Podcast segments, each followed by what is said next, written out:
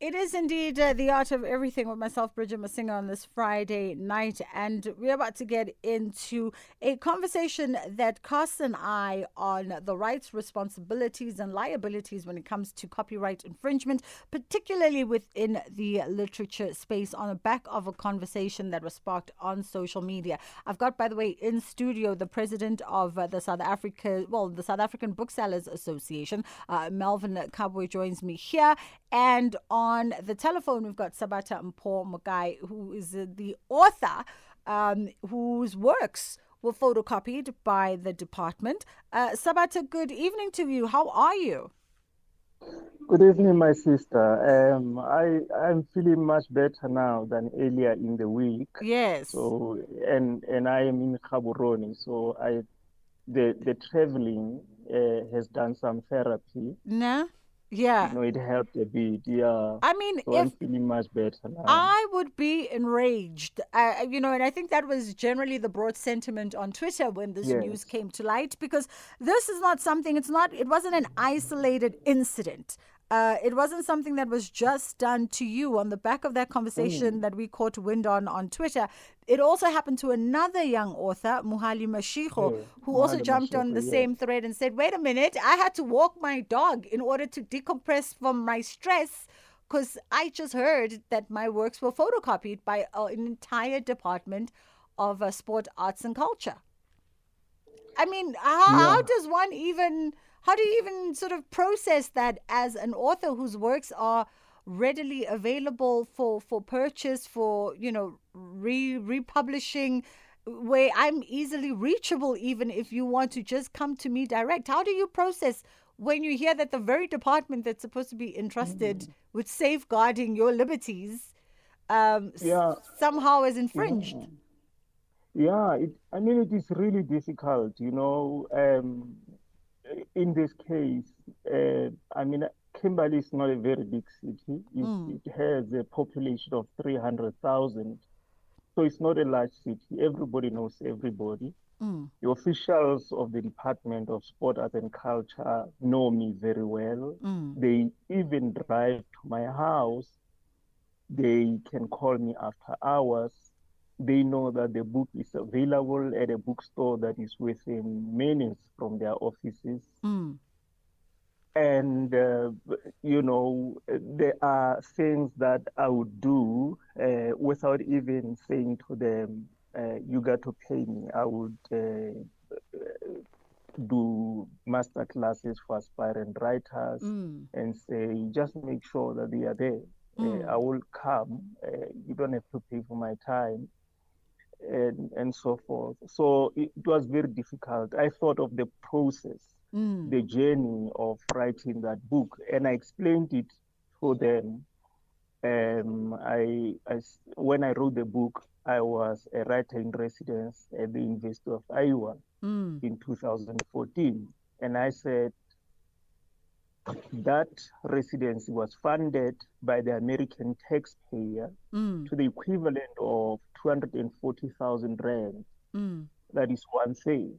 After that, I spent four years rewriting, revising, basically working hard on making that novel what it is today, the one that is now being taught at university, won Mhm. awards, somebody getting his master's degree Mm. for it, and so forth, just for somebody to take it and put it through a photocopier machine. That's Mm. that's that's it hits hard. I had never seen any book that I've written. I've never seen a photocopy of any of my works before. I've never ever, even during production stages with different publishers who have published me, they Mm. would send a proper proof and say, read, look for mistakes. They would Mm. not even send a PDF. They would send a proof by couriers. Mm. And, and I was seeing a photocopy of my work for the very first time. The first day I was really defeated. Um, I mean, it was Monday afternoon when a book club member Mm. called me and said, uh, please be aware that you're going to receive an email. We have decided to copy you in an email. Mm. We have received a package of books from Department of Sport, Arts and Culture Hmm. because we're going to represent the Northern Cape at Funda Mzansi uh, Championships in the Western Cape, Mm. and we have been given a a photocopy of your novel. We think that it is not right. Uh, we don't want to be party to the violation of the copyright, but also uh, you are known very well in our province. Uh, there is no way that members of the book club will not meet you, will not be able to look into the eye Yes. uh, if we have done this. And and from then it, it has just been difficult. Uh, emotions have been from sadness to extreme anger to just feeling defeated. Mm, mm, mm. Yeah. And I mean, and now that you, you know you've given us, uh, you know, proper broad context, I, it's even more perplexing to me because there is a very personal relationship here between you and the Department of the Northern Cape, uh, easily accessible and reachable towards them. So it then boggles the mind as to why then if you can reach out and have me come facilitate workshops and things as a noted author as a scholar and academic uh, as somebody you clearly hold in regard and respect uh, why then would you suddenly somehow miscellaneously lose my contact details when it's and we're not talking you know tens and thousands of copies here but we talk it's still significant in the sense that It it's is, the yeah. disrespect and and and the dishonesty of it all I mean, you know, uh, Bridget, um, on on Wednesday night, uh, after a television interview, uh, at 10 p.m., the premier called me, and you know, he said, "My brother, I'm very sorry. mm. Uh, I, I'm sad. I understand how you're feeling, and and that's what I expected actually from the people I was very close with, Mm. officials of the department, to make that phone call, because the Department of Sport, Arts and Culture, or any department for me, or any institution, is not just concrete buildings with policies and so on. It is made up of human beings with sets of values. Each one of them has sets of values. Mm. So it boils down to human beings treating others decently Mm. with respect and the dignity they deserve. As Mm. so, this morning we had a meeting with them uh, where they were apologizing uh, for the first time. Uh, It took them so many days, though, and I said to them, all I expected of you guys, first and foremost, was just to be decently human. Mm. You know this guy very well. You know he is hurt. You can call me and say the department will issue a statement, but I just want to say to you, in my personal capacity, or as somebody who knows very well how you are feeling, and I'm Mm. working for this department, I've worked with you. I want to say to you, I'm sorry. Mm. The silence, the dead silence for a couple of days Mm. until the premier called me. They had not made contact with me. Mm. They made contact with me after the premier had called me after 10 p.m. on Wednesday. Mm. Mm. You know, and and also, I mean, had the book club not informed me, they would have continued to work with me as if everything is fine. Mm. having violated something as sacrosanct as copyright. Yeah. At the center of every artwork is ownership of that artwork. Mm. Mm. Very sacred. And and with us, I mean, uh, our work is is part of us. I feel like a spear went through my ribs.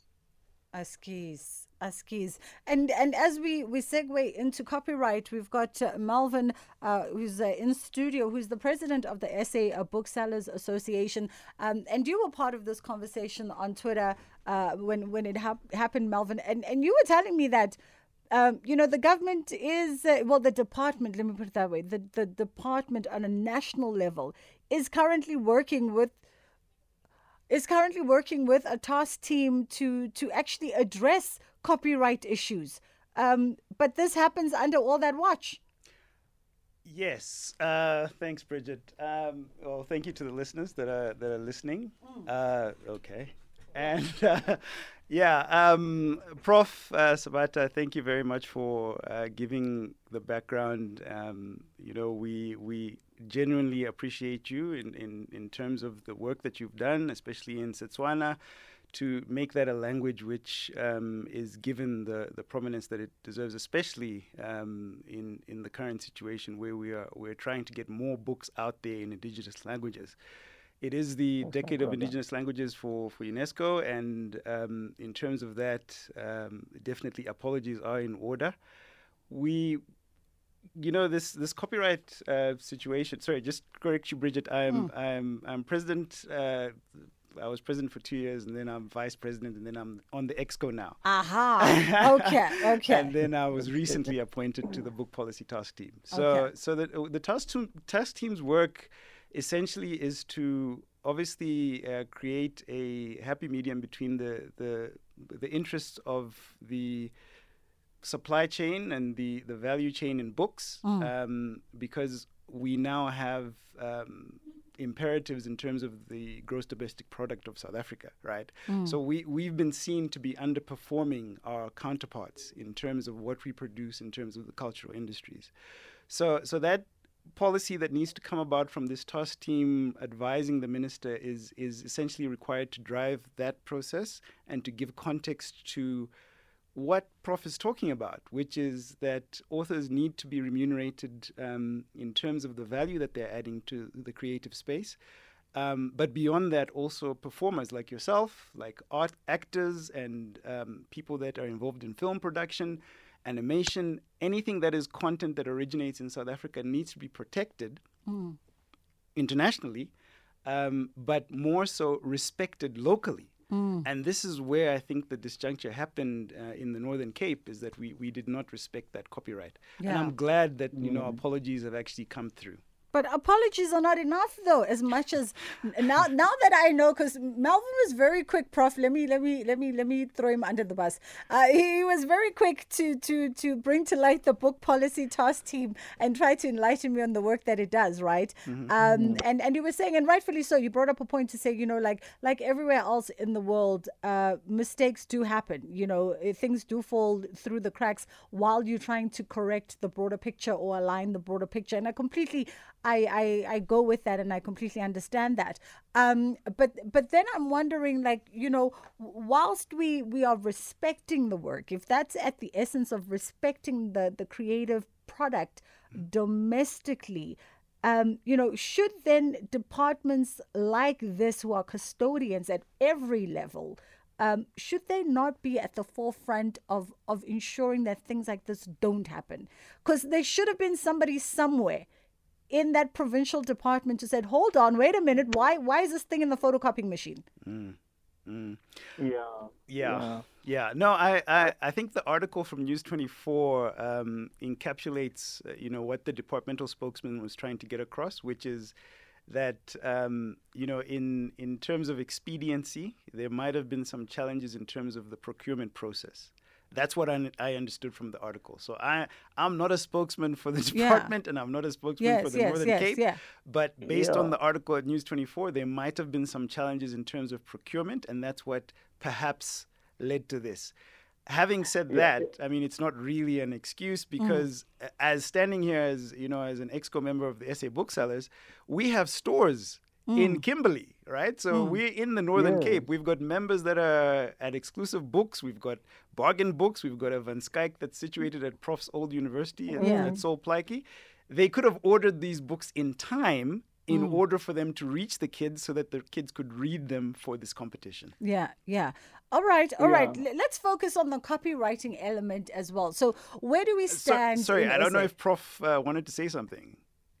Yeah, I mean, um, I, I, you know, I, I was saying to them this morning that uh, guys, uh, about three weeks ago, one of their colleagues called me and said and asked me if I had 20 copies of my book. Mm. And they wanted to borrow 20 copies because Mm. they were waiting for the National Department or the National Library to send them copies. Mm. And once they get theirs, they will return 20 copies. And I said, no, I, I actually don't sell my own books Mm. because there are there are bookstores and there's a bookstore Value five chain. Yes. house Yeah. and so so you have to go there and then that was the end of the conversation but had this official said to me that we're in a tight spot is Mm. there any way you can help us Mm. i was going to call my publisher and say since these books are being procured from you Mm. will you mind sending 20 copies to the northern cape Mm. when they receive theirs, they will send them back or just deduct 20 copies when you send a larger order. Yeah. And that could have been done in a day, like calling the publisher today and the books arriving Yeah. tomorrow. Or But even a delayed invoice, because we also understand the red tape of, of these departments. Yeah. eh, So what happened after the conversation ended, they then went on to to photocopy the book. Yeah. know, which Mm. is Yeah. really sad. Yeah. Yeah. Yeah. So so where By are the way, we? guys, my sorry, my, my my title is not prof. Oh, I'm sorry. I'm I'm giving you Yeah, but like, the thing is, you know, Melvin wants to show that he's in the know here, Prof. So you know, he's. I'm joking. Um, but as as we chase time, gentlemen, um, let, let's Yeah. let's get to sort of the understanding of copywriting, because I think also sometimes this is. This is conversation that is lost on most South Africans. Mm, mm. You, you know, we, we, we mm. don't know. A lot of people, we debate what is right, what is not right, what can be done, what can't be done in this process of ensuring that everybody in the value chain is respected and compensated. Um, you know, so so so give us a, a, a quick overview, maybe Melvin, in terms of copywriting, where it stands in South Africa, and what some what are some of the challenges, especially in the literary world. Um, so, so yeah, I think. Uh, well, first of all, uh, I'm sorry for calling you uh, prof. Uh, I was I was raised Call by by a, yes by a mother who's an academic. So anyone that teaches is a, is a lecturer or professor to me. So uh, we've learned a lot from from your work. So that's why I'm giving you that. Thank you very Thank you, much. brother.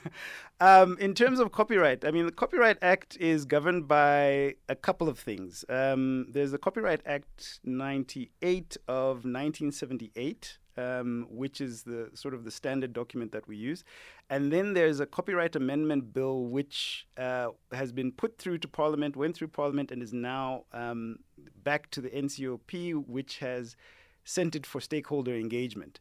And within that, um, South Africans basically need to know that anything that they produce culturally, creatively, is theirs. It belongs to them, and they have the rights to give that to anyone. In in um, Sabata's case, obviously the publisher is the collection agent.